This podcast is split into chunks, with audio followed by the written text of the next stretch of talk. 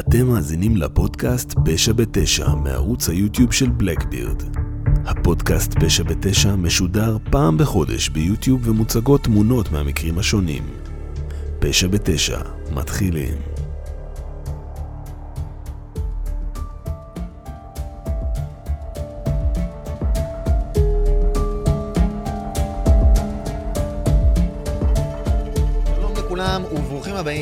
הראשונה של פשע בתשע.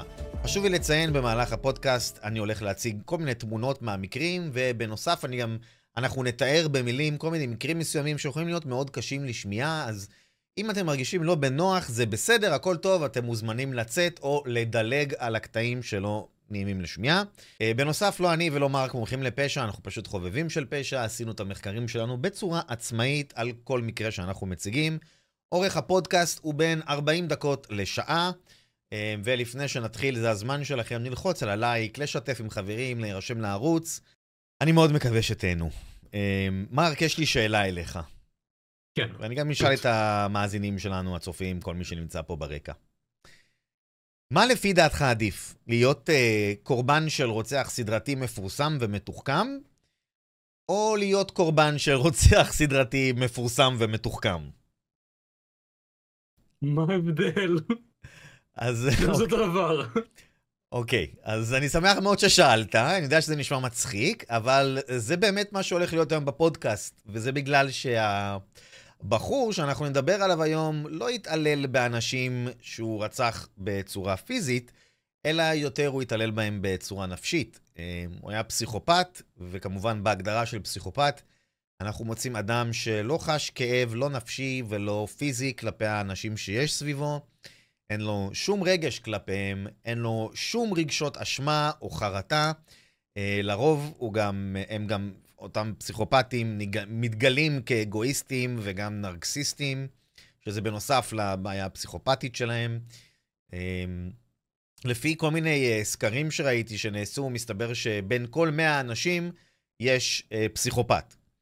אה, זאת אומרת שמתישהו אני, אתה ועוד אנשים שנמצאים ושומעים ומאזינים לנו, כנראה נתקלו באיזשהו מישהו פסיכופת, אבל, וזה באמת פה אבל מאוד מאוד גדול, לא כל פסיכופת יהיה רוצח סדרתי, וזה זה לא עובד ככה בדרך כלל. אם אתה פסיכופת, זה לא הופך אותך אוטומטית לרוצח סדרתי. ובנוסף, הגיוני סך הכל. זה כן, זה, זה חלק מהנפש שלנו שהיא מאוד מתוסבכת גם ככה, אז אין, אין מה לעשות. זה כמו... זה כמו להגיד שכל גבר אלים. בדיוק, בדיוק. זה לא. כן. אבל כמובן, ופה יש גם אבל גדול, אה, אין ספק שבפשע, ובמיוחד בעולם של הרוצחים הסדרתיים, אנחנו נתקלים בהמון פסיכופטים. שזה, אם לא מצאת בין המאה אנשים פסיכופת, אז אולי בין האלף אנשים יש רוצח סדרתי, לפחות בארצות הברית, לא פה. או שאני לא יודע. בארצות הברית. בארצות הברית. לא חסר. כן, יכול להיות. שגם פה יש, אבל... אה, בדיוק. אמ, אז היום אנחנו נדבר על מישהו שדי מזכיר את אה, טד בנדי בשיטת פעולה שלו, וגם את אה, צ'ארלס טד מנסון. בצורה של המחשבה. מה אתה אומר? או, רוטד בנדי.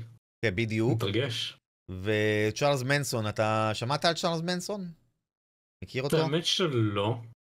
מי זה, מי הוא היה? מה מה הוא אז עשה? אה, צ'ארלס? מנסון, אה, בעיקרון, אולי צריך לעשות עליו גם איזשהו פודקאסט יום אחד, אבל הוא בסופו של דבר אה, גם היה דמות מאוד מעניינת בשנות ה-70 יותר, שנות ה-60-70, של אה, אה, מישהו שהיה מנהיג כת מסוימת, שפשוט מאוד הייתה גם אלימה.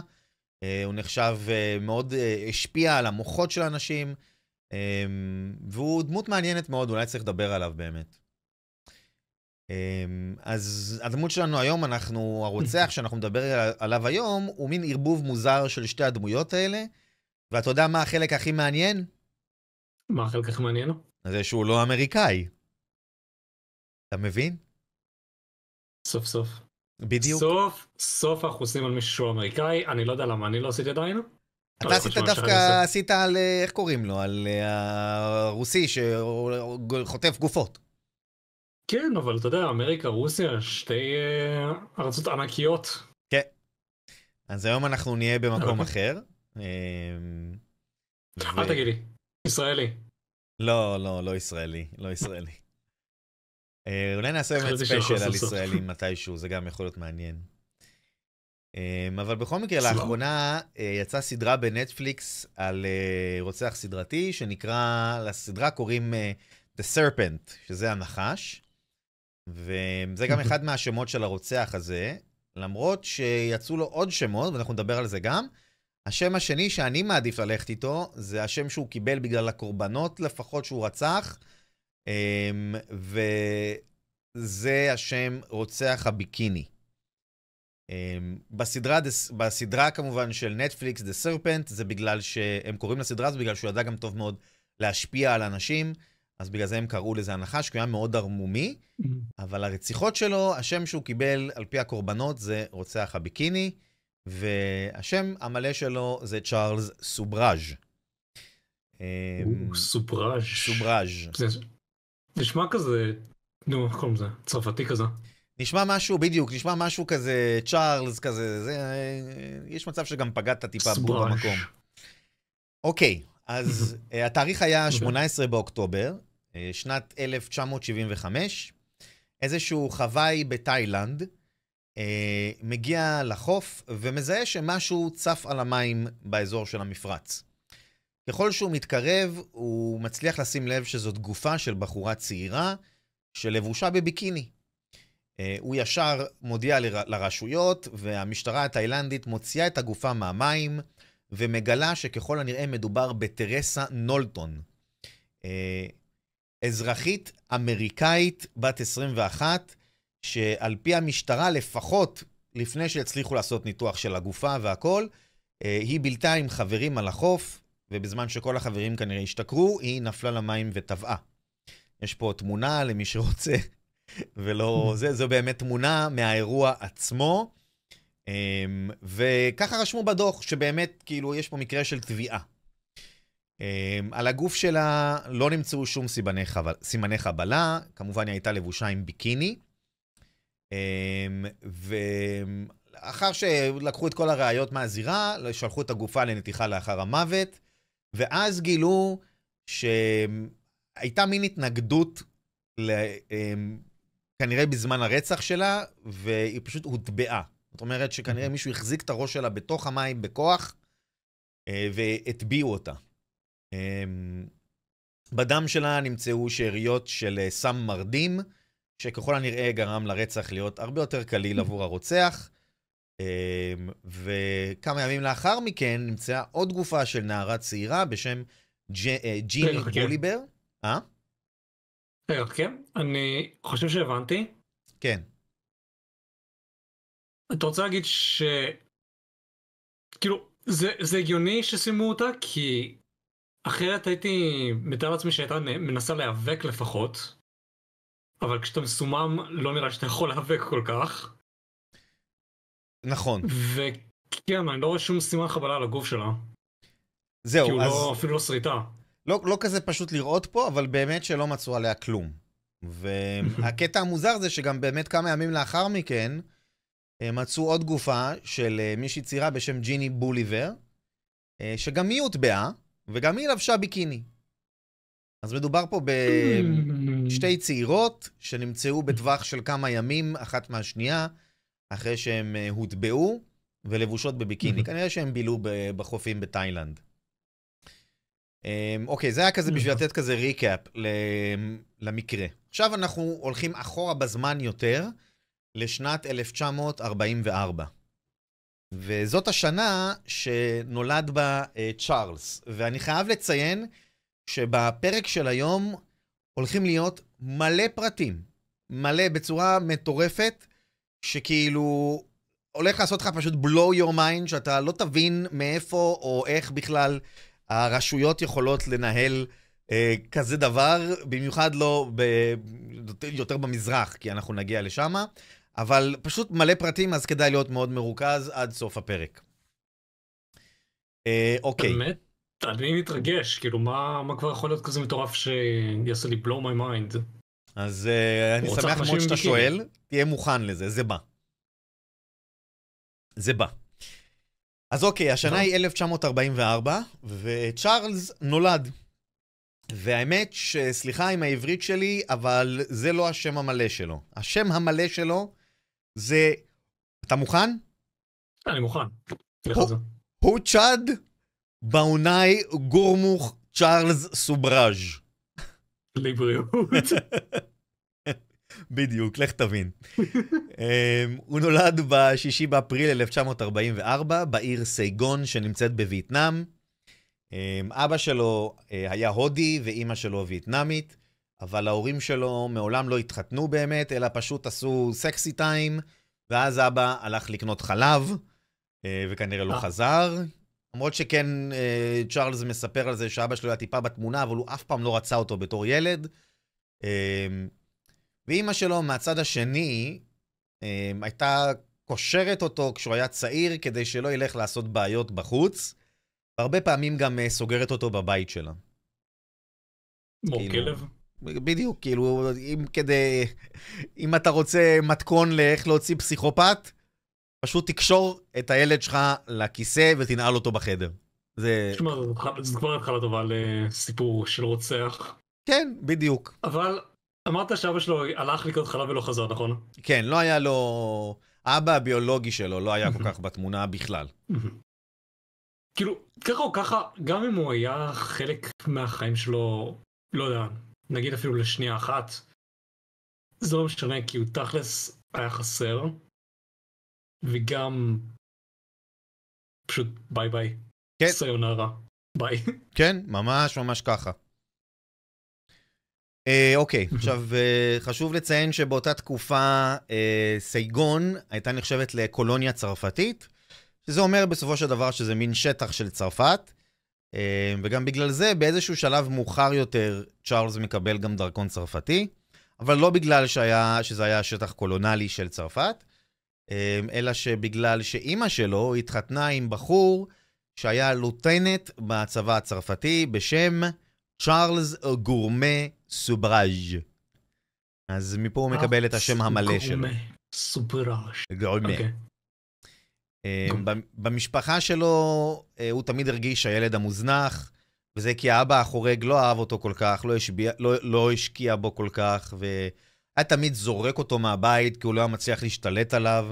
אה, וכמובן שהיו לו גם עוד ארבעה אחים קטנים מאותו אבא.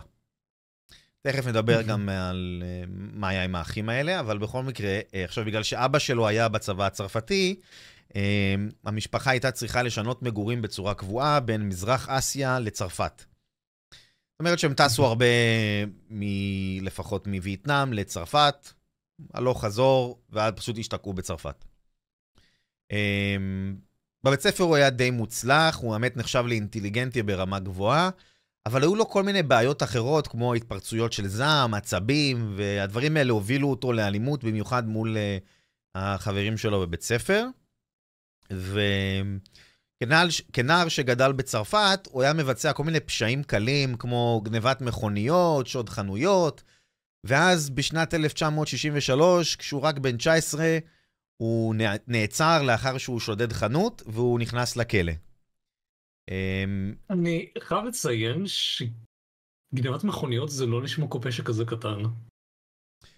כן, אתה יודע, בין, כאילו, בין הפשעים שהוא, שאתה תשמע עליו, אתה תבין למה זה נחשב פשע קטן כנראה.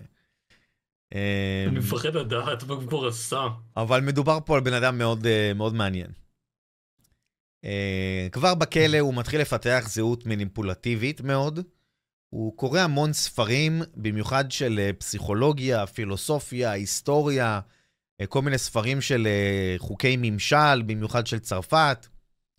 אה, והספרים שהוא קורא עוזרים לו מאוד אה, בכלא, וגם אחר כך בחיים שלו כשהוא יוצא מהכלא. הוא אגב אמר באחד הראיונות שהיו איתו, שהוא האמין מאוד במה שאמר ניטשה בספר שלו, שהרצון, בספר שלו שנכתב אה, הרצון לעוצמה. שם זה מה שגרם לצ'ארלס לחשוב שאם יש מספיק רצון, אה, זה יכול להפוך למציאות, שזה בתכלס אחלה משפט, כן? זה טוב, מחשבה טובה, אבל לאן אתה מנתב את זה, תכלס זה כאילו? גם נכון. כן, לאן אתה מנתב את זה, לאן אתה כן. לוקח את זה? לרוב, כן, נחישות תוביל אותך למקומות רחוקים, כל עוד אתה רוצה את זה אתה תוכל להשיג את זה בסופו של דבר, גם אם זה כאילו, גם אם צריך לעבוד סופר קשה בשביל זה, אתה תוכל להשיג את זה כל עוד אתה... כל עוד אתה רוצה את זה באמת, כל עוד אתה באמת משקיע את הזמן, את היכולת, את המחשבה, נכון. את כל הדברים האלה. אמ, אבל אם זה גורר אותו לפשע, נראה לי שעדיף שלא. זה מביא אותו למקום אחר, אבל באמת שהרעיון, כאילו, אתה יודע, אין מה לעשות, זה באמת ככה, אם אתה רוצה משהו, אתה יכול להשיג אותו. אמ, ומהצד השני, הוא לומד גם איך לדבר עם שוטרים, הוא מצטייר כקורבן, הוא לומד איך לזייף מחלות, וכל זה כדי פשוט שיהיה לו יותר זמן לבד, ושהוא יצליח להבין יותר את המוח האנושי, אפשר להגיד. אמ, כמו- הילד- הזה בבית ספר שאומר אה, למורה, אבל המורה, אני חולה, אני לא מרגיש טוב, אני לא אבוא היום לבית ספר. בדיוק. בזמן שהוא, אה, לא יודע, בזמן שהוא בעצם. יושב בבית ומשחק ליג. גם. אמ. אז הוא לומד מאוד להיות אה, מניפולטור, ויש לו לשון חלקלקה, הוא מצליח גם אה, לדבר עם השוטרים כמו שצריך, עם הסוהרים יותר נכון. אה, אוקיי, בזמן שהוא בכלא, אה, הוא מכיר מתנדב בשם פליקס דסקוגנה. אה, אותו פליקס היה מהמעמד העליון, זאת אומרת שהוא היה עשיר, וכשצ'ארלס יוצא מהכלא, הוא והחבר הכי טוב שלו, פליקס, אה, עוברים לגור ביחד. הם הופכים להיות שותפים. כאילו, הבן אדם נכנס לכלא ויוצא ממנו עם שותף עשיר לדירה. תחשוב איזה פינוק זה. זה ממש פילוג של החיים. עכשיו השאלה אם הוא היה שותף שותף, או פשוט אז- חבר רגיל. אז כזה. יפה, זאת שאלה טובה. זאת שאלה טובה. כי לא, החבר של צ'ארלס, האמת, הוא מתחיל להכיר לו את החברים שלו, שהם כמובן גם היו עשירים, אה, ומרבית החברים שלו היו גם אה, מהקהילה העשירה, בין התושבים הפרסים שעברו לצרפת, ומכאן צ'ארלס לומד מצד אחד כיצד להתערבב עם עשירים, ומהצד השני הוא פורץ לבתים של עשירים, במיוחד סביב החברים של פליקס, ושודד אותם, שודד את הבתים. אתה מבין? אמ, אוקיי, בשנת עכשיו. השאלה שלי, כן. איך הוא שודד את הבתים שלהם מבלי להיתפס? הוא פשוט בא עם רובה או עם עלה ואומר תביא את כל הכסף או שאני תשובר פה דברים, לא יודע. ממה שאני הצלחתי. להבין, לפחות מ- מצ'ארלס, שמדובר פה על בן אדם מאוד מניפולטור, מאוד uh, חכם, שגם יודע טוב מאוד uh, לעקוב אחרי הקורבנות שלו, אז הוא שם לב טוב מאוד מתי מישהו נמצא בבית או לא נמצא בבית, הוא עושה מעקבים, הוא עושה, הוא עושה בדק בית לפני, הוא בודק לפני שהוא עושה. קיצר סטוקר. אוקיי. בדיוק. Uh, בשנת 1970 הוא פוגש בחורה צעירה ממוצא פרסי, וכמובן גם היא מגיעה מבית עשיר, ולה קוראים. שונטל קומפגנון. שונטל, שונטל. והיא לא חתולה. כן, זה מה שהפך אותה לפחות טובה. אוקיי. הזוג מתאהב, מחליט להתחתן, וביום שהוא מציע לה נישואין, הוא נעצר שוב כי הוא גונב רכב, ובזמן המעצר הוא עובר אבחון. זאת הפעם הראשונה שהוא עובר מין אבחון, כי הוא פשוט מאוד, הוא התחיל להתערבב עם הרבה עשירים, אז פתאום המשטרה אמרה, אוקיי, אנחנו לא רוצים שזה יפגע לנו במוניטין, שהוא פוגע בציבור העשיר, בוא נאבחן את הבן אדם. אז זה מה שכתבו עליו באבחון, זה מאוד חשוב, כי זה מה שהולך להיות איתו בהמשך. אה, אוקיי, הם כותבים עליו שהוא היה בן אדם מדהים, מאוד אינטליגנטי, יש לו תסביכים פרדוקסליים, עם אה, טבע מעונה, הוא תמיד, תמיד מרגיש כקורבן. אה, הוא יודע לנצל חולשות של אנשים שנמצאים סביבו. יש לו רעב מאוד גדול לכסף והצלחה. אה, הוא חסר מצפון. יש לו מין סקס אפיל כזה, כמו של דון חואן. אה, יש לו... הוא בן אדם אימפולסיבי, ועם אוקיי. זאת הוא גם אגרסיבי. והוא יודע לשחק כל דמות שהוא רוצה ברמה של שחקן מהוליווד. אתה מבין? כאילו, היה לו את כל הנתונים okay. של אוקיי. פשוט מאוד להיות משהו אחר ממה שהוא הפך להיות בסופו של דבר. Um, והוא בחר פשע מכל הדבר הזה. הוא בחר בחיי פשע, בדיוק. עכשיו, למרות שהוא היה במעצר, הוא מצליח לברוח מהמשטרה הצרפתית, וכמובן המשפחה של שונטל אה, לא כל כך אוהבת את הרעיון הזה שהבת שלה מתחתנת עם אסיר לשעבר, מן הסתם, אבל זה לא מפריע לזוג להתחתן, להיכנס להיריון ולצאת לטיול ברכב גנוב בכל אירופה ועד לאסיה. ובכל הדרך, על מנת שהם יצליחו להתבסס, אה, צ'ארלס עושה את מה שהוא יודע הכי טוב לעשות, וזה לשדוד תיירים. ובזמן שהוא שודד את התיירים, הוא גם גונב להם את הדרכונים, וככה הוא מצליח לעבור ממקום למקום, אוקיי? הוא פשוט אוקיי. מחליף זהות. כל הזמן הוא מחליף זהות. עכשיו, אמ, שונטל, שהייתה, שהייתה בהיריון באותה תקופה, גם כן אה, בסופו של דבר מידרדרת איתו לפשע, ועוזרת לו הרבה בזמן שהוא אה, אה, פשוט מאוד הולך ושודד. מרבית האנשים שהוא שודד היו תיירים שהוא פוגש בעיקר בחופים, ומדובר פה, הוא לא היה פשוט, נגיד אם הוא עכשיו, נגיד סתם, הוא הגיע ליוון, הוא לא היה הולך לתייר, הוא לא היה מזהה תייר, הוא לא היה מזהה בחור יווני, הוא היה מזהה תמיד אמריקאים, אירופאים, הוא היה הולך על אלה שהם נראים קצת יותר מהמעמד הגבוה. והוא גם טען מאוחר יותר שהרבה יותר קל לשדוד בן אדם כשיש איתך אה, בחורה שנראית טוב. וזה אפשר להבין, כי זה יותר קל, כי בסופו של דבר אתה לא, אתה לא מהווה איום באיזושהי צורה. אתה לא נראה, כאילו אתה נראה פחות חשוד, זה ככה. בדיוק, בדיוק. Um, הוא גם אומר שהוא היה, כמו שאמרתי לך מקודם, הוא היה עוקב אחרי מישהו בא לשדוד, היה מאזין להם מהצד, ופשוט מאוד uh, מכיר את האזור שלהם, איפה הם חיים, מצליח לעקוב אחריהם, כמה זמן הם נמצאים בחוף, מתי הם חוזרים לדירה שלהם, כל מיני דברים כאלה. ובסופו של דבר הוא היה מתחבר אליהם, ואפילו ישן אצלם בדירה מדי פעם אם זה היה אפשרי. Um, מסמם אותם, ואז שודד ובורח. אה, הוא היה מזדהה בתור אה, סוחר ברכבים וסוחר באבנים יקרות, ככה שזה גם שם אותו באיזשהו מעמד של בן אדם אה, של לפחות עשיר. והוא טען מתישהו... זהו. אה? זהו, מעניין אותי לדעת איך הוא העביר סמים ממקום למקום, כי אמרת שהוא עבר בין מדינות עם אז- הרכב הגנוב. אז כן, אז- אז... כאילו, לא- איך לא תפסו אותו? תראה, מדובר על שנות ה-70, שנות ה-60. נראה לי היה הרבה יותר קל לעבור ממקום למקום, אבל חשוב לציין שכשהוא היה מגיע לאיזשהו מקום באירופה או במזרח, הוא היה משתקע שם כמה חודשים, הוא לא היה עכשיו יום, יומיים וממשיך ליעד הבא. הוא היה Mm, באמת אוקיי. כאילו נשאר, הוא היה גם שוכר דירה עם אשתו, וכאילו הם היו נשארים ביחד, ואז משם ממשיכים ליעד הבא. אוקיי, הבנתי. Um, הוא טען באחד מהראיונות גם שעשו איתו אחר כך, הוא אמר שאבן יקרה זה כמו מוח של בן אדם, כל מה שצריך לעשות זה פשוט לגנוב אותה ולהעביר הלאה. אה, בשנת uh, 1973, הזוג המאושר מגיעים לניו דלי שנמצאת בהודו. Um, שם uh, צ'ארלס שודד חנות יהלומים במלון אשוק, שזה מלון יוקרתי. Uh, הוא נעצר על ידי המשטרה בהודו, ושונטל מזריח, מצליחה לעזור לו לברוח מה, מהכלא. הוא ממש נעצר, יושב בכלא, והיא מצליחה um, לעזור לו לברוח.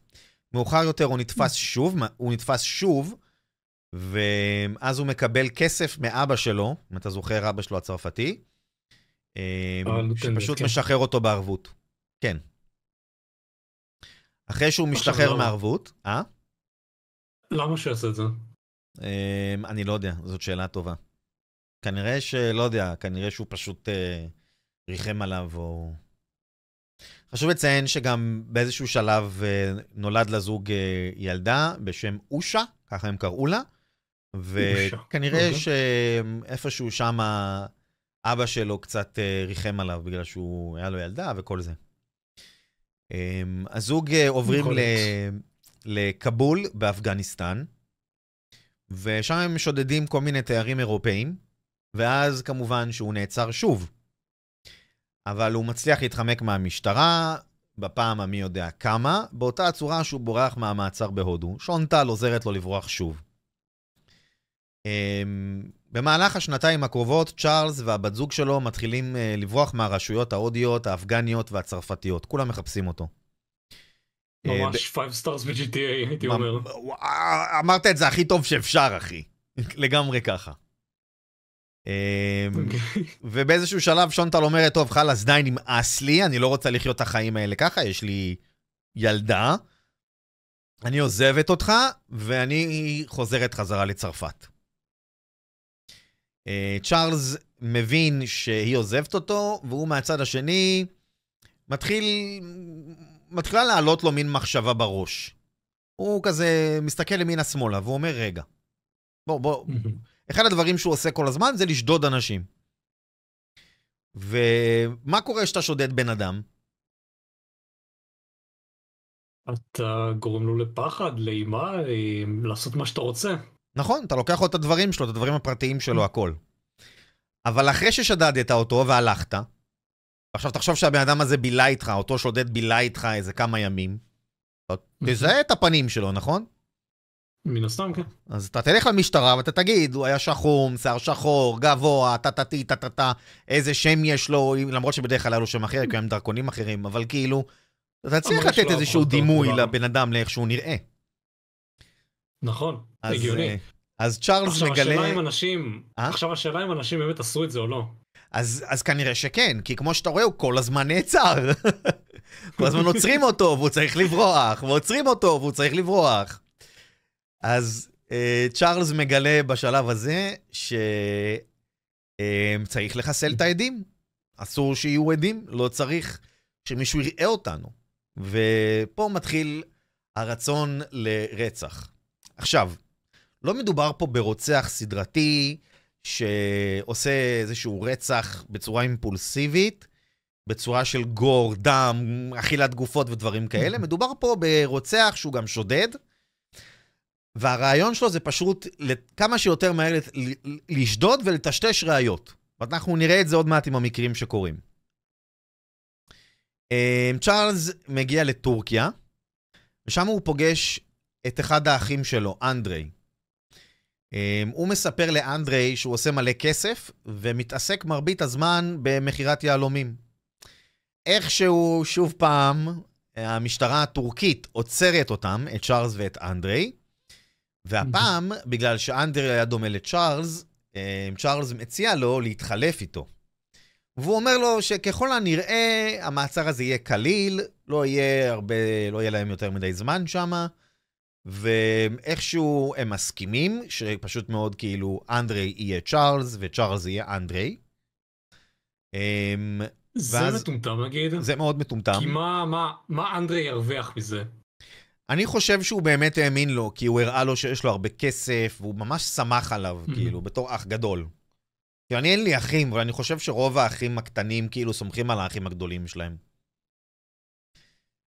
אה, למרות שהם לא היו בקשר מי יודע מה, אבל עדיין. אתה רוצה אה, להגיד כאילו הוא הבטיח עוד דברים עם הכסף ו... לא יודע, אה, תהיה במעצר במקומי, אני אקנה לך טסלה, לא יודע. כן. כן. דברים כאלה. בתקופה של שנות ה-70 זה היה נקנה לך ביסלי, אבל אוקיי. בזה. אה, בסדר, פה, זה כאילו תקופה, כאילו... פה זה כאילו מקום אחר, ביסלי לא קיים שם. כן. שכן.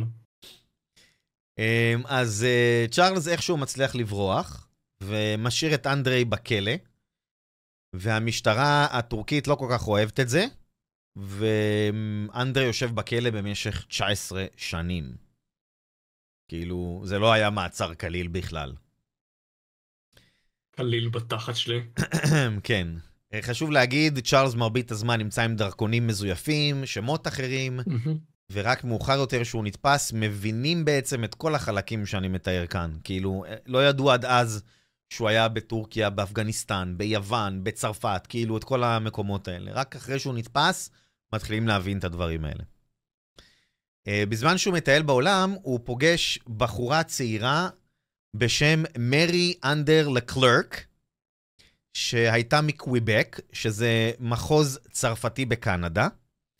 ומרי נדלקת על צ'ארלס די מהר, מכיוון שהוא היה מאוד אה, כריזמטי והוא נראה טוב. אה, וגם ידע לדבר בצורה מאוד חלקלקה.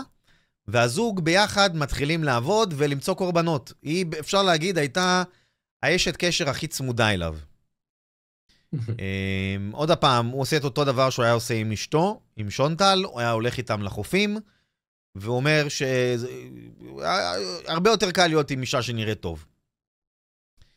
אה, כשהם מגיעים לתאילנד, הוא פוגש עוד בחור בשם אג'ה צ'ודרי, או אג'ה או אג'ה צ'ודורי, משהו כזה.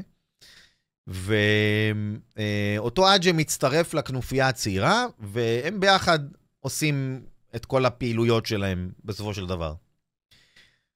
אחר כך אנחנו מגלים שצ'ארלס... כאילו הקים קרטל כבר ב... לא קרטל, מין כנופיה קטנה. בדיוק. מין uh, כנופיה קטנה כזאת. בגלל זה אומרים שהוא מאוד okay. מזכיר את צ'ארלס, מנסון, כאילו. עם הכת כמו. בדיוק, כאילו בדיוק, בדיוק. הבנתי. אמ, אחרי זה אנחנו מגלים גם שאותו אג'ה עזר לצ'ארלס לרצוח את טסה, את טרסה נולטון, שזאת מי שראינו בהתחלה, הביקיני. Mm-hmm. ופה עולה השאלה, למה הם רצחו אותה? כי לפי מה שאנחנו רואים, מדובר פה, לא מדובר פה על אונס, לא מדובר פה על רוצח שמנסה להתנקם בנשים באיזושהי צורה, זה לא רוצח סדרתי שכזה. אמ, מדובר פה על... זה דווקא משהו חדש. מה זה? כי בדרך כלל, זה דווקא משהו חדש, כי בעיקר לרוצחים שהם גברים, שהם רוצחים להשכים נשים, אתה יודע לאיזה כיוון זה, זה ילך כבר. כן, פה זה משהו אחר פתאום. משהו בדרך כלל. נכון.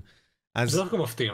אז פה, וגם כן, וגם לא מדובר פה, תחשוב על זה גם, כאילו, לפי הסיפור של צ'ארלס, אנחנו מגלים פה דמות של מישהו שפשוט לוקח דרכונים. ו- ומטייל איתה ממקום למקום, אז זאת אישה, לא מדובר בדרכון של גבר. אז זה לא עוזר לו כל כך שיש לו דרכון של גבר. אז כאילו אין סיבה באמת, אה, נו. אז למה לרצוח אותה? מה הסיבה?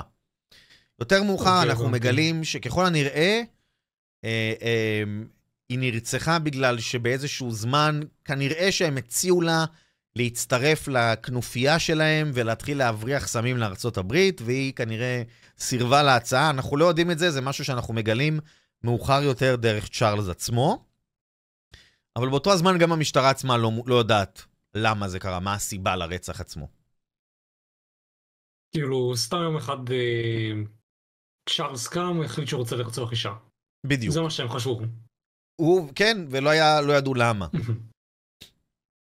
אוקיי, okay, אז כמו שכבר אנחנו מבינים, צ'ארלס הוא מניפולטור גאון, יודע איך לעבוד על אנשים, um, הוא משתמש בהם בכל צורה שהוא יכול, uh, הוא נעזר כמובן באשתו שונטה לברוח מהכלא פעמיים, הוא משתמש בחברה שלו מרי על מנת למשוך אליו עוד קורבנות.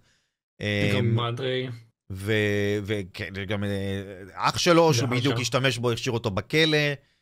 Um, וגם uh, בתאילנד הוא מתחיל לפתח מין שוק סמים קטן שלו, מין קרטל קטן אפשר להגיד. ובדיוק באותה השנה אה, נמצאה גופה חרוכה אה, שנשרפה, אה, בדיוק על יד האזור שבו צ'ארלס גר, עם הכנופיה שלו. פה במקרה הזה היו סימנים של חבלה, סימנים מאוד קשים, ונראה שמישהו שבר לו את הצוואר בעזרת איזשהו עצם כבד. יכול להיות עלת בייסבול או לבנה או משהו כזה. אמ, בנתיחה שלאחר המוות מצליחים לזהות את הגופה, וזה היה בחור בשם אה, ויטלי חכים, שהוא היה אה, יהודי ספרדי שגדל בטורקיה, עכשיו יש קשר פה עם טורקיה, אמ, והוא עובר לתאילנד כנראה כדי למכור סמים, ומשהו שאנחנו קצת עכשיו אה, מבינים זה שיכול מאוד להיות שאו שהוא היה יריב של צ'ארלס, כאילו בשוק של הסמים, או שהוא היה שותף שלו שהיה צריך להיפטר ממנו. יש פה איזשהו משהו כזה. אמ, כאילו, או שזה שותף ש... שרצה לבגוד בו ונגיד, לא יודע, למכור סתמים לכנופיה אחרת או משהו כזה, או שהוא היה פשוט מכנופיה, תרתי משמע מכנופיה אחרת, שמכר כן, סמים. כן, יכול להיות שהוא גם בגד בו וגם הוא פשוט רצה לחסל אותו. אני אמ, אתן לך כמה דוגמאות כן. לאיך הוא היה עושה את הפעילויות המניפולטיביות שלו. אמ, את רוב הדברים, את רוב האנשים שהוא הצליח להגיע אליהם, הוא היה מכיר אותם במסיבות, שהוא, או שהוא היה עושה בבית שלו, או במועדונים שהוא היה עושה בתאילנד, או במקומות שהוא היה נמצא בהם. ואחת הדוגמאות זה היה הולך לאנשים טיפשים, לא מדובר פה על מישהו שכאילו אה, מנצל דווקא רק אנשים רעים. כאילו אנשים שהם, אה, סליחה, טיפשים, צעירים, בלי שכל. לדוגמה, הוא מכיר שני שוטרים באיזושהי מסיבה, ושני השוטרים האלה מאבדים את הדרכונים שלהם. עכשיו, הם לא באמת מאבדים את הדרכונים, צ'ארלס עצמו גונב להם את הדרכונים, וכשהם מתחילים לחפש את הדרכונים שלהם, הוא אומר להם, בואו אני אעזור לכם למצוא אותם, כמו אזרח נחמד וטוב. הבנתי לאן זה הולך. אז סוג אתה מבין. נגיד, ואז כזה- סוג של שוחד, רק לא לשחד מבחינה של כסף, אלא... או, היי, הנה הדרכון אני- שלכם! כזה, היי, אני אגנוב לכם את הדרכון בלי שתשימו לב. מצאתי ואז- אותו! אוי, מצאתי, הנה זה שלך, בבקשה, אדוני השוטר. עכשיו, הוא כאילו משחט אותם מבחינת... אה, נו, טראסט, אמון, שהם... אה, בדיוק. עכשיו, תחשוב רגע. אנחנו נמצאים פה, מדובר פה על שני אזרחים צרפתים, שהם שוטרים, והם נמצאים, ב, אה, הם נמצאים בתאילנד, מדינת עולם שלישי, סבבה? ואין להם Mhm. דרכונים, אבל הם שוטרים גם. אז זה אוטומטית מלחיץ אותם פי עשר, כי לך תדע, מה השוטרים עושים בתאילנד, בלי דרכונים, מדובר פה במשהו אחר, כאילו, מה, אולי הם. מרגלים, אולי זה, אולי הוא... אז הוא פשוט מאוד ידע טוב מאוד לאן ללכת, לאיזה אנשים ללכת, והוא ניצל אותם, תשמע, גם זה- אותם זה הוא גאוני. ניצל. זה באמת גאוני. הוא ניצל אותם טוב מאוד. אה, ככה הוא פשוט היה רוכש את האמון שלהם. הוא היה עושה את זה להרבה אנשים. אה, באחד מהמסעות שלו הוא אפילו הגיע להונג קונג, ושם הוא פוגש אה, זוג הולנדי בשם אה. האנק בינטניה, שהיה בן אה, 19, וקורנליה המקר, שהייתה בת 25. הזוג הזה היו מאורסים, והוא מזמין אותם לבית שלו בבנקוק בתאילנד. אה, כשהם אה, מגיעים לבנקוק, אה, לאחר כמה שבועות, הוא מסמם אותם עם סם הזיה במשקה, ואז הם מרגישים לא טוב. הם מרגישים רע. הוא עושה את אותו דבר כמו שהוא עשה לשוטרים, רק הפוך על הפוך. בזמן שהם מרגישים לא רע, הוא מציע להם לבוא, לבוא ולישון אצלו בחדר למעלה, בקומה השנייה, כאילו כדי להיות, להרגיש יותר טוב. הוא נותן להם, הוא משרת אותם, מביא להם תה, מביא להם עורגיות, אה, אקמול, כאילו מנסה לגרום להם להרגיש יותר טוב. עכשיו, כמובן שהמטרה שוב, שלו... מנסה לקראת אמון. לא? בדיוק. הוא מנסה להחזיק את האמון שלהם. מהמם. המטרה שלו זה לשדוד אותם שלו- בסופו של יום. כן, ניחשתי. אמ, כאשר הם אה, נרפאים אה, בחדר, פתאום בדלת למטה, בקומה הראשונה, יש דפיקות בדלת. ושם מופיעה בחורה בשם שרמיין קארו. עכשיו, אותה שרמיין קארו הייתה חברה של ויטלי חכים, זה הבחור שהגיע מטורקיה, הבחור היהודי עם הסמים. מהמם. אני זוכר, כן. עכשיו, היא באה והיא מחפשת אותו, כי היא יודעת שכנראה ויטלי וצ'ארלס היו אמורים להיפגש, וויטלי כבר כמה ימים לא חוזר הביתה, אז היא רוצה לדעת מה קורה. עכשיו, צ'ארלס נבהל מאוד, והוא אומר, אני לא רוצה שיגלו שיש לי למעלה שני הולנדים, אז הוא אוטומטית עושה את מה שהוא עושה הכי טוב. מה, מה? זה נשמע- זה נשמע כל כך רע, אני לא רוצה שיגלו שיש לי למעלה שני הולנדים. כן, אני מחביא הולנדים בקומה השנייה. חכו רגע, אני מחביא את ההולנדים. אז הוא מגיע למעלה והוא כן. חונק את הזוג בזמן שהם ישנים. הוא פשוט כנראה עם כרית, חונק אותם. אה, כל זה בזמן שלמטה... מה זה? That escalated quickly, כן. את זה הוא אוקיי. עושה בזמן שלמטה בקומה הראשונה, מארי, החברה שלו, אה, מהמם. נמצאת עם שרמיין, וכאילו נותנת לה לשתות, שואלת את השאלות וכל הדברים האלה. כמובן שמאוחר יותר אנחנו מוצאים את הגופות של ההולנדים, ששתי הגופות שרופות לגמרי. אין להם דרכונים, אין להם שום דבר עליהם, לא מצאו שום דבר גם כן. ומוצאים גם את הגופה של שרמיין, אחרי שחנקו אותה, עם ביקיני. באתי להגיד. בדיוק. אז עכשיו, עוד מעט. עוד מעט נגיע ללמה הביקיני, שזה, שאלה. שזאת סיבה מעניינת, כן. גם את הבחור הוא הלביש בביקיני אחרי שהוא שרף אותו? לא. זה כבר היה מאוד מאוד מוזר, וזה היה הופך את הרוצח שלנו לטיפה יותר מעניין, האמת. אוקיי, אני מנחש שהוא לא היה לכיוון הזה. Um, הרעיון של הביקיני אצל צ'ארלס היה פשוט מאוד כדי, uh, בנוסף לזה שהוא היה שורף את הגופות של זוגות מסוימים ושל אנשים מסוימים כדי לטשטש ראיות, הוא רצה ליצור מין um, רוצח סדרתי מסוים שנמצא באזור, כדי להרחיק את זה ממנו. אז הוא כאילו גרם, וזה עוד פעם הראש המניפולטיבי של צ'ארלס, הוא גרם למשטרה לחשוב שיש רוצח סדרתי שעובד בצורה מסוימת, פוגע בנערות צעירות, במיוחד באזורים שיש בהם מים, כי הוא מטביע אותם, ובסופו של דבר זורק את הגופות במים, בים. אז הוא עובד משני כיוונים על מנת לטשטש עקבות ולגרום למשטרה להתבלבל מאוד עם מה שקורה. עכשיו... השאלה עד כמה זה עבד טוב. אז הוא, זה עבד, עבד לו טוב מאוד בהתחלה לפחות. אחרי זה הוא כבר מתחיל להסתבך, אבל um, אנחנו נגיע גם לזה. הזוג ההולנדי, עכשיו פה קורה משהו מעניין איתם.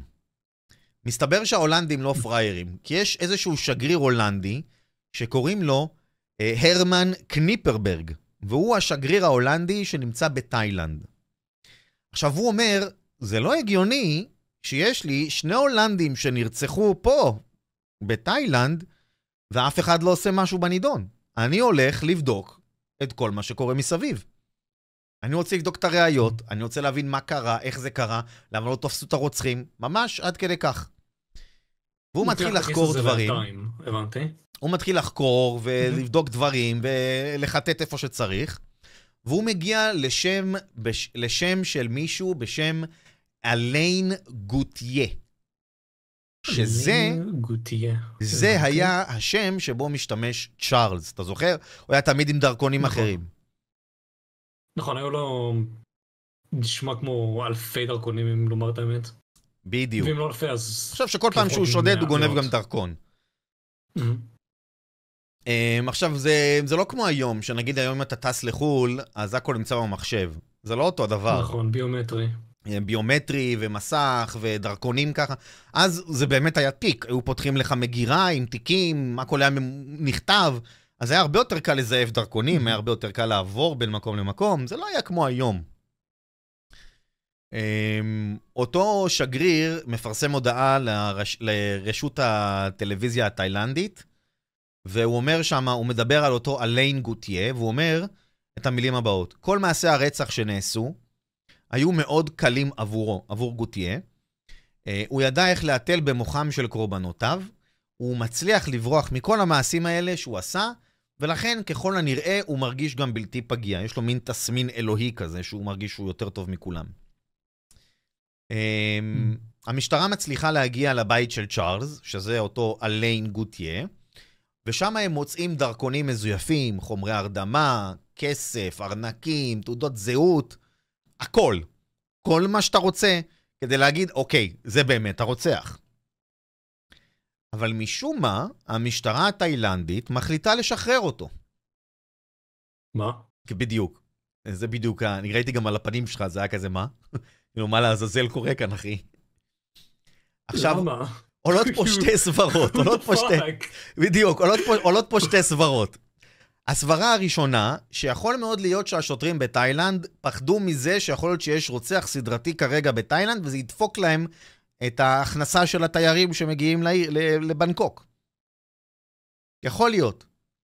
הדבר השני... בוא, כאילו, לא, לא חסר אה, רוצחים סרטיים במקומות אחרים, באמת. כן, בדיוק. כאילו באמת, ה... בעיה, תאילנד, אני... אני לא אגיע לתאילנד כי יש שם רוצח. המצב השני... אני לא אגיע לתאילנד כי יש שם בן אדם פסיכופת. זה אותו דבר. בדיוק, כן. Uh, המצב השני זה שיכול להיות, וזה משהו שקורה גם עד היום האמת, יכול להיות מאוד גבוה, סבירות מאוד גבוהה שצ'ארלס נתן להם המון כסף ושיחד אותם, כדי שהם ייתנו לו ללכת. וזה גם קורה היום. באמת שלא מפתיע אותי אם זה באמת מה שקרה בכל העניין הזה. כי שמע, זה לא הגיוני שנגד בן אדם יש כל כך הרבה ראיות נגדו, כאילו, דרכונים, גופות, ביקינים, מה שאתה רוצה. כל, כל ראייה שאתה צריך נמצא אצל בן אדם אחד, אבל לא, לא, הם, לא, הוא חף מפשע, אנחנו לא הולכים לעצור אותו. כן. אז כאילו, כן, תכלס, במובן מסוים, שוחד זה מאוד הגיוני במקרה הזה, הייתי אומר. זה מה שאני חושב לא גם. מפתיע את האמת. יכול להיות גם ששני הסיבות. האלה הם ביחד, כאילו, גם זה וגם זה, אתה מבין? זה לא אומר שזה או זה או זה. נראה לי אפילו שתיהם יכולות להיות uh, משהו שקרה. לא, אמ, שוב, הסיבה הראשונה היא יותר מטומטמת מאשר סיבה אמיתית. נכון. אה, צ'ארלס ומרי בורחים לנפאל. שם, לאחר מספר חודשים, הם רוצחים את אה, לורן אורמונד, בת 26 מקנדה, ואת קוני ברונזיק, בת 29 מארצות הברית. אה, הגופות שלהם גם נמצאות שרופות, הפעם בלי ביקיני, אה, והדרכונים לא שמה. צ'ארלס ומרי משתמשים בדרכונים שלהם כדי להמשיך במסע ולחזור לתאילנד תחת שמות אחרים. בשנת אה, 1976 הם כבר בתאילנד, הם פוגשים שוב את אג'ה, החבר שלהם, וביחד הם טסים לסינגפור ומשם להודו. שם אה, צ'ארלס רוצח את אלן אהרון ג'ייקובס, שזה תייר ישראלי, לא מצאתי תמונה שלו האמת. אה, אותו תייר ישראלי מטייל בהודו, משהו שהאמת שאנחנו מאוד מכירים את זה, שהרבה ישראלים שמסיימים את הצבא הולכים לטייל בהודו. או הודו או תאילנד, או שניהם. כן. בדיוק, ששתי המקומות האלה די זהים לאיפה שהם היו. אה, הם רוצחים אותו ולוקחים לו את הדרכון. אה, בהודו הוא מכיר שתי נשים צעירות שנראו טוב, אה, ברברה סמית ומרי אלן איטר. אה, שתי תיירות, אחת מאנגליה ואחת מארצות הברית. אה, שתיהן אה, מצטרפות לבית שלו, חלק מהכנופיה, והם לא יודעים כלום על הרציחות שהוא עשה בעבר, אבל הן כן משתתפות בכל המקרי פשע הקטנים האלה להביא תיירים אליו הביתה ולשדוד אותם. סבבה? עם כל ה... לסמם אותם, הבנתי. באיזשהו שלב אג'ה נעלם לגמרי, ואנחנו לא יודעים מה קרה איתו. יכול מאוד להיות שצ'ארלס רצח אותו, אבל אין גופה, אז לא יודעים. אז פה יכול ב- להיות שגם ברח עם כל כסף. אי אפשר לדעת, עד היום לא יודעים איפה הוא. אמ, בזמן שמגיעים תיירים לבית של הכנופיה החדשה בהודו, מגיע תייר צרפתי, והוא, צ'ארלס מסמם אותו על מנת להרדים אותו, והבעיה שהוא פשוט מת. אותו תייר צרפתי מת ממנת יתר, ו...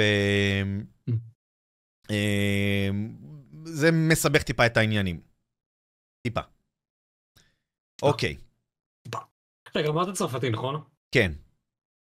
זה אומר שעכשיו הממשלה הצרפתית תתערב בעניין הזה עכשיו? אה, או זה, או ש... זאת שאלה טובה, כי כבר המשטרה הצרפתית מחפשת אותו, אתה מבין? או עכשיו- שאין שגריר צרפתי בהודו. כן, בדיוק. אוקיי. עכשיו, היה להם מין אה, רעיון, כנראה כתוצאה מהרצח של הצרפתי, היה להם מין רעיון אה, להביא אוטובוס של 60 תיירים צרפתים, 60, 60 תיירים צרפתים. למסיבה אוקיי. אצלהם בבית, לא אחד, לא שתיים, לא שלושה, לא ארבעה, לא חמישה, לא עשרה, לא עשרים, לא שלושים, 60 תיירים צרפתים. אוקיי. לסמם את כולם, כולם יהיו מסוממים בבית שלי, ולשדוד אותם אחד-אחד. עכשיו, מה הבעיה? 60. עכשיו, מה הבעיה? כבר הבנו שצ'ארלס. צ'ארלס הוא לא כן. פרמסי גיא, הוא לא יודע כל כך לעשות מינונים כמו שצריך.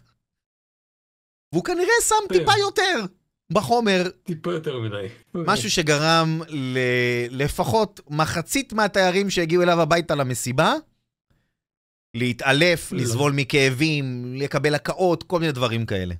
באתי באתי להגיד למות ממנת יתר. עדיין לא מתו. עדיין לא. אוקיי.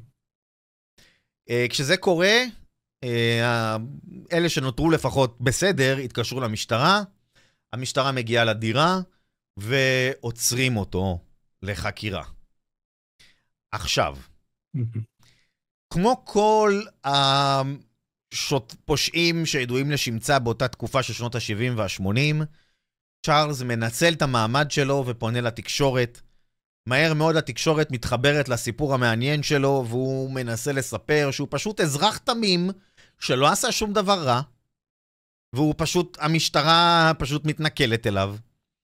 אמ, הוא פותח בשביתות רעב במעצר, והוא דואג שכל צעד שהוא עושה מגיע לתקשורת. וכמובן שהתקשורת מאוד נהנית מהסיקור הזה.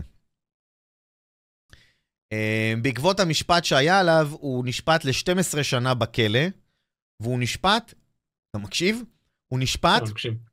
רק על ניסיון שוד של תיירים, לא על כל הרציחות, לא על הדברים האלה. אז עד עכשיו הם לא ידעו על כל הרציחות שהוא עשה. לא יודעים הם על היו זה. מודעים רק על ה- על בדיוק, השדידה של התיירים, של ה-60 תיירים צרפתים. בדיוק. אה, חברה שלו, מרי, גם נשפטה על זה, שהיא עזרה לו רק לסמם את התיירים, ומאוחר יותר היא חוזרת לקנדה, ובשנת 1984 היא מתה מסרטן בקנדה. עכשיו, בזמן שהוא בכלא בהודו, הוא חי בצורה מאוד שונה מהאסירים. החיים שלו היו דבש. הוא דאג לשח... לשחד את כל הסוהרים עם כסף, כי היה לו הרבה כסף. הסוהרים נתנו לו גם אה, כבוד, היה לו טלוויזיה משלו בתא, מיטה נוחה, אוכל ברמה גבוהה. אה, וכמובן הוא קיבל גם המון כסף מהרשתות הזרות שבאו לראיין אותו. אם זה לא מספיק, אה, מסתבר שגם היה לו סקס אפיל, הנה זו התמונה שלו מהמעצר. ונשים מאוד אהבו אותו, אמרו שהוא ממש חתיך, נראה טוב, ושלחו לו תמונות שלהם בעירום וכאלה דברים. הוא מזכיר לי מישהו ישראלי. יש בזה משהו. אוקיי. אני לא אזכיר שמות. עשר אוקיי. שנים חולפות. השנה היא עכשיו 1986. ותגיד, אתה זוכר את הרמן קניפרברג, השגריר ההולנדי? כן, הבחור שהגיע לבית שלו. בדיוק. ואז, השוט... ואז השוטרים לא עצרו אותו. בדיוק. אז בזמן שצ'ארלס יושב בכלא, הרמן מתחיל לפתוח את התיקים של הזוג ההולנדי שוב. והוא מתחיל להודיע... והוא מודיע למשטרה שבתאילנד היה רצח, ועכשיו הרוצח נמצא בהודו. הוא מראה את כל הראיות שהיו נגד צ'ארלס, ואז מתחיל, מתחילה, אה, מתחיל אפשר להגיד אה, כמו timeline כזה של הסגרה לתאילנד. שזה אומר ממ. שמתי שצ'ארלס יסיים את, ה, את התקופה שלו בכלא בהודו, הוא אוטומטית יעבור לתאילנד. Um, עכשיו, הוא קיבל 12 שנה בהודו, כרגע הוא כבר נמצא 10 שנים בכלא בהודו. חשוב לציין שמאותו רגע שהרמן מודיע לרשויות בהודו ובתאילנד על זה שמצאו את הרוצח בהודו, את צ'ארלס בהודו, מתחיל מין טיימר שהוא משהו כמו 20 שנה, של, אה, שאפשר להסגיר אותו לתאילנד. זאת אומרת, שאחרי שהוא יסיים את ה-12 שנה, הוא אמור להגיע לתאילנד, הוא יועבר אוטומטית לתאילנד, שם הוא יעבור משפט, ובתאילנד הוא יישפט על הרציחות שהוא עשה. עכשיו, הפשע שיהיה לו mm. בתאילנד, הפשע, המשפט שיהיה לו בתאילנד... זה הרבה יותר חמור ממה שעכשיו. זה יהיה גזר דין מוות, רוב הסיכויים. Mm. אבל, אנחנו אוקיי. מדברים פה על גאון, אחי. לא מדברים פה על מישהו שלא מבין את רשתות החוק. מדברים פה על מישהו... כמה גאון הוא יכול להיות. מדובר פה על מישהו שישב המון זמן, קרא, ידע טוב מאוד את החוקים של כל מדינה, במיוחד בכלא, בבתי הכלא, והוא ידע שיש לו 20 שנה שהוא חייב להישאר בהם בהודו. אחרי 20 שנה, תאילנד לא יוכלו לעשות לו שום דבר. אז בוא תשמע מה הוא עשה. אני הייתי בשוק כששמעתי את זה. שנתיים לפני השחרור שלו מהכלא בהודו, צ'ארלס חוגג יום הולדת. עכשיו, הוא נחשב לדמות פנומנלית בארצות הברית, phenomenal, כמו שאומרת נועה קירל. סבבה? הוא אוקיי. מביא מלא אוכל, טופ של הטופ, אחי. עושה מסיבה של החיים לכל הסוהרים והאסירים בבית הכלא. אבל, בתוך האוכל, הוא שם סמי הרדמה. כולם יום אחד, אחרי שהם סיימו לאכול, ולופ, נרדמים. וצ'ארלס יוצא מהכלא כאילו הכל יופי טופי. הולך משם בכיף. עכשיו אני אומר לך, אני, אני לא כן. צוחק, אני רציתי לוודא כי שזה באמת קרה, כי אני הסתכלתי על זה כי אמרתי, זה לא הגיוני שכלא שלם עכשיו מורדם. זה לא, לא, משהו פה לא נופל לא לי. זה באמת לא הגיוני, כי אין מצב שכל הכלא סוהרים, אז אני אומר לך... ילכו למסיבה אחת. ואני אומר לך, ואני אומר לכל מי ששומע, תבדקו אותי. הוא הרדים את כולם, והוא יצא מהכלא כאילו הכל בסדר, הכל טוב יפה. כשהוא יוצא מהכלא, הוא מגיע לגואה, והוא יושב במסעד... במסעדה ומזמין אוכל. עכשיו, הרשויות ההודיות מחפשות אותו, סבבה? ואומרים, היי, מצאנו אותו בגואה, בואו נעצור אותו. עוצרים אותו. הוא נשפט שוב, ומקבל עוד עשר שנים בכלא. אוקיי, אוקיי, אני מבין. זה אומר ש... שנתיים לפני השחרור, 12 שנים בכלא, שנתיים לפני השחרור זה יהיה 10 שנים, אז זה אומר שזה בדיוק יהיה 20 שנה בכלא. 22 שנה, הוא קיבל 10 שנים 22 עכשיו, בערך. 12 שנה נכון, נכון, לפני. פלוס 2. אז הוא יושב 22 שנה, שזה שנתיים יותר Mm. ממה שהולכים להסגיר אותו לתאילנד, ואי אפשר להסגיר אותו לתאילנד. אתה מבין איזה mastermind. תשמע, זה... תקשיב, זה באמת גאוני. זה לא מובן אומר- לי. אומנם מדובר על מדינות עולם שלישי, אבל עד כדי כך זה משהו אחר לגמרי ממה שאנחנו יכולים לחשוב עליו במציאות היומיומית שלנו. לא, אוקיי, עכשיו אני רוצה, זה באמת גאוני. השנה כמה שהוא היא, משוגע ורוצח, זה גאוני. השנה היא 1997. צ'ארלס. כבר די מבוגר, הוא משוחרר מהכלא ההודי, והוא חוזר הביתה לצרפת. בבית שלו בצרפת, אה, הוא הופך לסלבריטי בגלל המשפט וכל מה שהיה מסביב. הוא פשוט הופך להיות ממש VIP. הוא, איי, איי. הוא מגיע לא? למצב שכאילו מראיינים אותו ורוצים לעשות עליו סדרה וסרט, סרט דוקומנטרי. מציעים לו 15 מיליון דולר עבור הסיפור שלו, והוא פשוט חי את החיים שלו בצרפת כרגע. אבל הנה הפלופ. אני מנסה להבין. אני מנסה להבין. הוא היה 20 שנה, 22 שנה בכלא ההודי, הוא יצא לחופשי חזרה לצרפת, והוא עד היום בצרפת חי את החיים שלו בגן עדן. אז יופי, שאלה עשיר. טובה. הוא הגיע למצב שהוא כבר עשיר, אבל מהמם. אומ- כאילו, יש כזאת אמרה שאני שמעתי עליה הרבה, הרבה פעמים, שכאילו, באיזשהו שלב בן אדם אה, מקבל כבר במחשבה שלו ובראש שלו שהוא טוב מדי, אז, אז הוא כאילו אומר, "אה, מה שאני אעשה, אני יכול לעשות מה שאני רוצה, כאילו. וזה בדיוק מה שהוא עושה כרגע, כי הוא לא מפסיק עם חיי הפשע, למרות שהוא כבר עשיר. לא חסר לו כסף.